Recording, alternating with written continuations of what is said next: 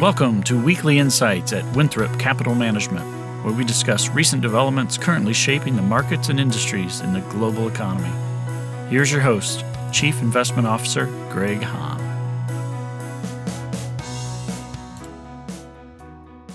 Good morning, everybody.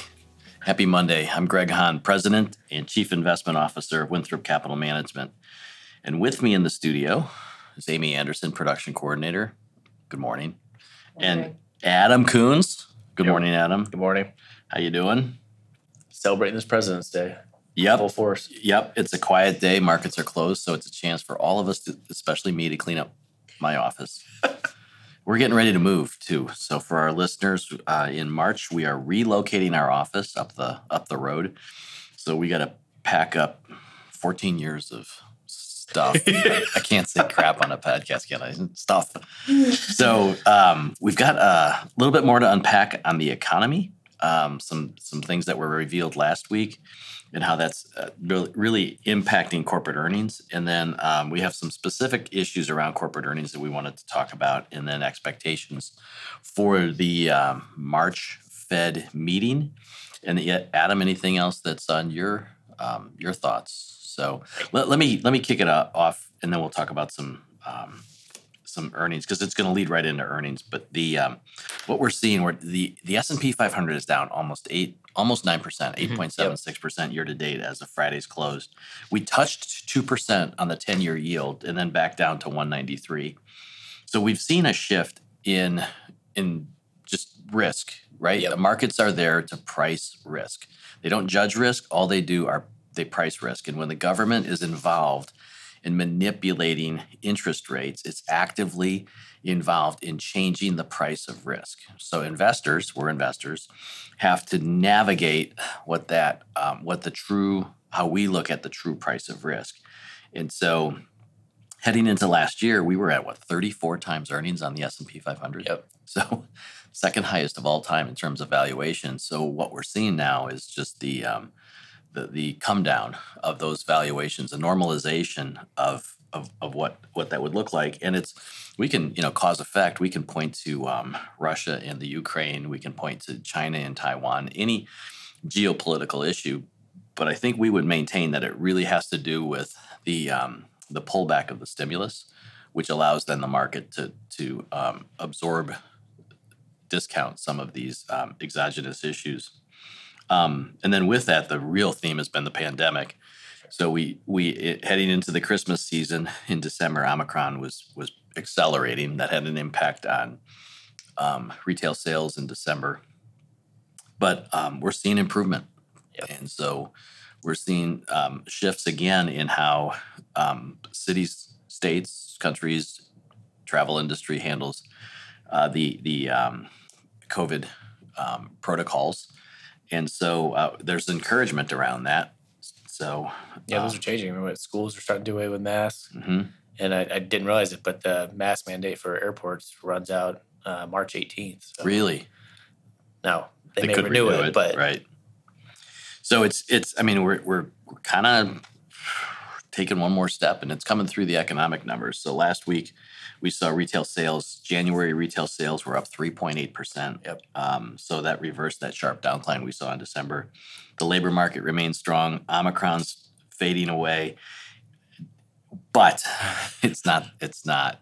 Well, it's not this awesome acceleration. We still have supply chain bottlenecks that are impacting the economy. We still have a labor shortage, and um, I'm not sure that the consumer sentiment piece of it is really as solid as retail sales would show. So, the, No, I agree. what one of the things that, that happened is the um, the sunset on the three hundred dollar tax credit, the child tax credit, and the expectation was that Congress would renew that in some form. right. It's very popular on both sides of the aisle, and there's just with Congress not being able to get anything done, it's just kind of It died. languished. So that's going to have an impact as well. But um, the supply chains, and I'm going to use this as kind of a transition for you, but the supply chains have impacted most any industry, almost every industry. So anything from food to construction to semiconductors, obvious that's been the obvious one, auto manufacturing, electronics, retailers, and so on. So that's going to have an impact on Walmart, Yep, which had earnings last week. they did. and they beat the expectations. I mean, 153 was a was a slight beat, and revenue came in at uh, 1.3 billion. Um, or I'm sorry, 152 billion in revenue. Um, same store sales was 5.6 percent growth. So that's you know that is growth. And average ticket price was up 2.4 percent. So that that's that inflation piece. Um, transactions in total were up. So the quarter itself uh, was good. It continues to be this this issue is that companies are guiding lower uh, because of what you just said, right? Supply chains continue to be an issue. It's hard to prepare for that. Mhm. Um, so uh, Walmart was actually down eight percent on that kind of underwhelming guidance um, because it's it's it's a dynamic where the, Mhm. co- even if the consumer is strong enough, if you can't put the stuff on the shelves, then Right. what are you gonna do? So, um, and that Walmart's the largest, largest of the retailers, right? Yes, yeah, And then how do we, how would we look at that relative to a Costco? Costco is a different business model. yeah. I mean, you know, all, you look at all the kind of retailers, and you put Target in, in there as well as a, a comp. They all tend to kind of do something that that is somewhat of a specialization. Costco has their obvious cult following that Yeah. uh, and, and bulk buying. But you know, in some ways, they're all dealing with the same issue at the same time. Um, the one retailer, I'm gonna put that in quotes, that's been able to weather this the best has honestly been Amazon, and that's because they were ahead of the game on integration of supply chain. You know, they have their own ships, their own planes, and so you know that that's that's helped them. Um, so, I, but we've seen Walmart taking that same path, right? They're trying to, to integrate their supply chain. Well, and of all the of all the brick and mortar traditional brick and mortar retailers, I think Walmart's done the most to um, to do uh, um, business extensions that that compete with Amazon. Right. Absolutely. Yeah. I don't know if they're working or not. They have a they have a streaming or or a, a DVD download. They do, yeah. I mean, they kind of have some variant. Like, you know, they have a, some variant that replicates what Amazon does in different ways. Usually, at a, you know, they're the low cost provider, so that's how they tend to do Mhm. it. But yeah, Vudu is their their streaming service. Um, they don't obviously don't make their own content, but Right. it's their way.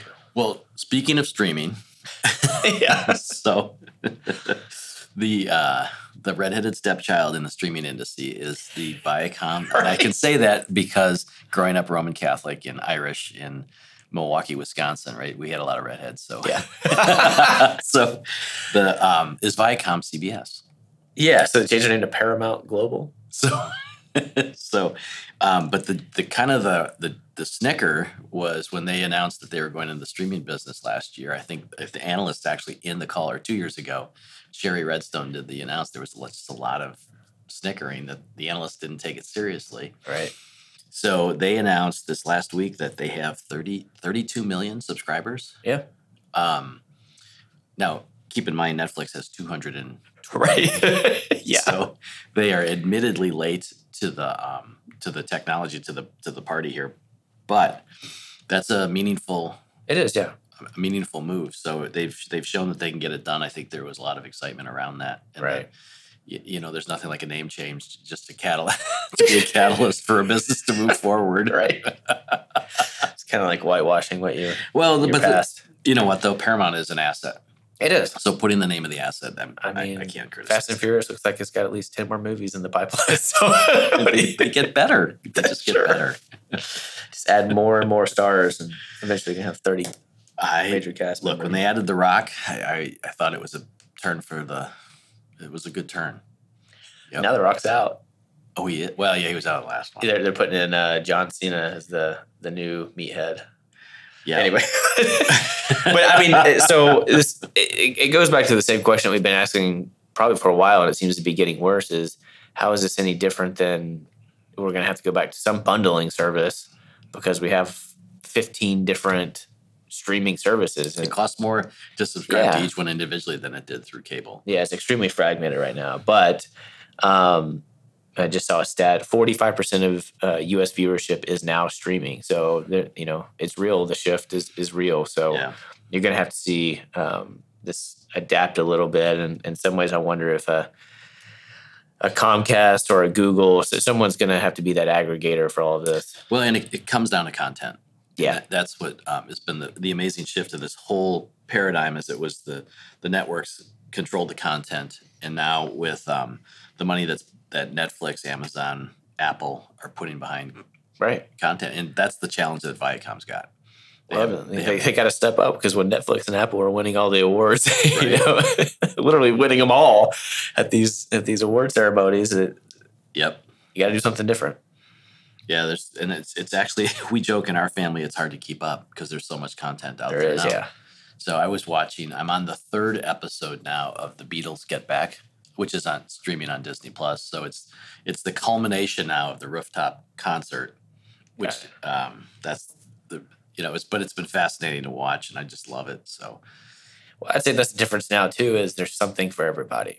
You know, you're not forced to just watch mhm. whatever the TV guy tells you is coming on next. You know, you can really specialize, and there's Yeah. so much content that you truly can't get whatever you want. I think we streamed Hamilton for the tenth time also this, this weekend. So- Get your money's worth. Jenny was singing all the songs. okay, what else you got? Um, so uh, the only thing I want to cover here on the stock side, we did uh, add to uh, a stock that was Merck. Mm-hmm. Um, it- it's on the on the pharma side, uh, just pharma in general has struggled. Biotech has struggled, um, but Merck has been one of those plays we've been in and out of over the last few years. Uh, tends to be kind of that safety play when volatility picks up. But but here we've got a story where we've got uh, favorable valuation. You've got a growth story. Um, so on the just to set the groundwork, uh, really their their big businesses are uh, treating HPV, the Hep B, uh, hepatitis B virus, um, and they do a lot of pediatric stuff. So they, they own Keytruda, uh, which had 17 billion in sales, and then Gardasil is their vaccine for HPV, which is uh, their other big drug that grew 39% this last quarter. So a lot, a, a, a strong pipeline of drugs. Um, but at the same time, uh, it, has underperformed, which has led it to, to really a, a favorable valuation. So right now, trading at 10 times forward PE, uh, on average, it trades at 15 times. Um, so when you look across the the pharma kind of landscape, uh, Lilly, Bristol, uh, Johnson Johnson is by far the cheapest of the bunch, and and and like I said, has a strong pipeline of of strong drugs that, um, you know, with patent expirations still far into the future. Uh, we thought this was a good opportunity, so so added that to the large cap blend this last week. Mm-hmm. Yep. So we're going to make a few shifts in large cap blend this year, and also focus growth. So Yeah. focus growth has been heavy in the in that um, that tech space with recurring revenues, and that that's been been hit. But then I mean, look, we, we're down eight point seven six. Right. companies that hit earnings are are still getting are selling off hard. So Yeah. Plenty of stocks down way more than ten percent. So So opportunities. really, and that's so. Look, this is as investors, we're we're definitely buy low, sell high. Yep. So we are in a market that is shifting. Um, the the you know we've been doing this a long time, and uh, admittedly, our tendency is to step in too early. Sure. But it's um, it's really really clear there's some great companies that are out trading a lot cheaper now. Yep. So being able to shift into those and um, and reposition the portfolio for 2022, that's kind of the the theme for the first quarter here. It is. Yeah. Yep. All right. With that, we'll we'll wrap it up. Thank you for listening, and we'll talk to you through the week. All investments are subject to risk, including the possible loss of the money you invest. The information presented in this podcast is intended for educational purposes only and does not take into consideration your personal circumstances or other factors that may be important in making investment decisions. You may access and download this podcast only for your personal and non commercial use. You may not use it in any other manner or for any other purpose without Winthrop's written permission. Copyright 2020 Winthrop Capital Management, LLC. All rights reserved.